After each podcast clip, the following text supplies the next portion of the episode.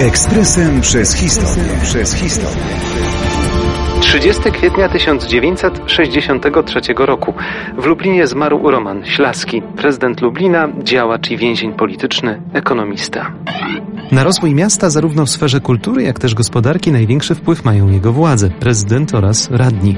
Osobą, która pełniła w Lublinie obie te funkcje, będąc wybitnym ekonomistą, był Roman Ślaski, kilkakrotny więzień Zamku Lubelskiego. Roman Ślaski urodził się w roku 1886 na Lubelszczyźnie w majątku zamojskich. Za udział w strajku szkolnym 1905 roku został wydalony z gimnazjum w Lublinie i osadzony przez władze carskie w więzieniu na Zamku Lubelskim.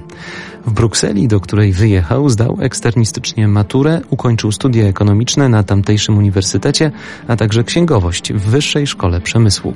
Po studiach wyjechał do Paryża, gdzie podjął pracę w Bibliotece Czartoryskich.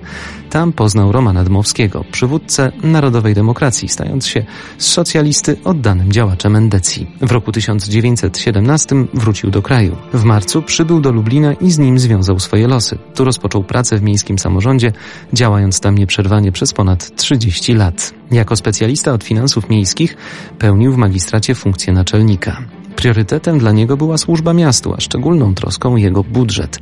Za swe działania został nagrodzony Złotym Krzyżem Zasługi. Poświęceniem i energią wykazywał się szczególnie w czasie II wojny światowej. 9 września 1939 roku przejął obowiązki prezydenta Lublina, stając się nim formalnie dnia następnego. Przyczynił się do uratowania przywiezionych z Warszawy obrazów Matejki, bitwy pod Grunwaldem i kazania skargi. 14 września organizował obronę cywilną miasta. Uznany oficjalnie przez Niemców, kierował nadal zarządem miejskim, ale współpracował z polskim ruchem oporu. Podejmował śmiałe, wręcz ryzykowne decyzje. 1 sierpnia 40 1941 roku został aresztowany i osadzony na Zamku Lubelskim. Przebywał tam aż do marca roku 1943. Po wojnie był przez nową władzę zarówno doceniany za umiejętności, jak też prześladowany za poglądy. Ponownie pełnił funkcję naczelnika Wydziału Finansów, będąc w tym czasie dwukrotnie więzionym, po raz trzeci na Zamku Lubelskim.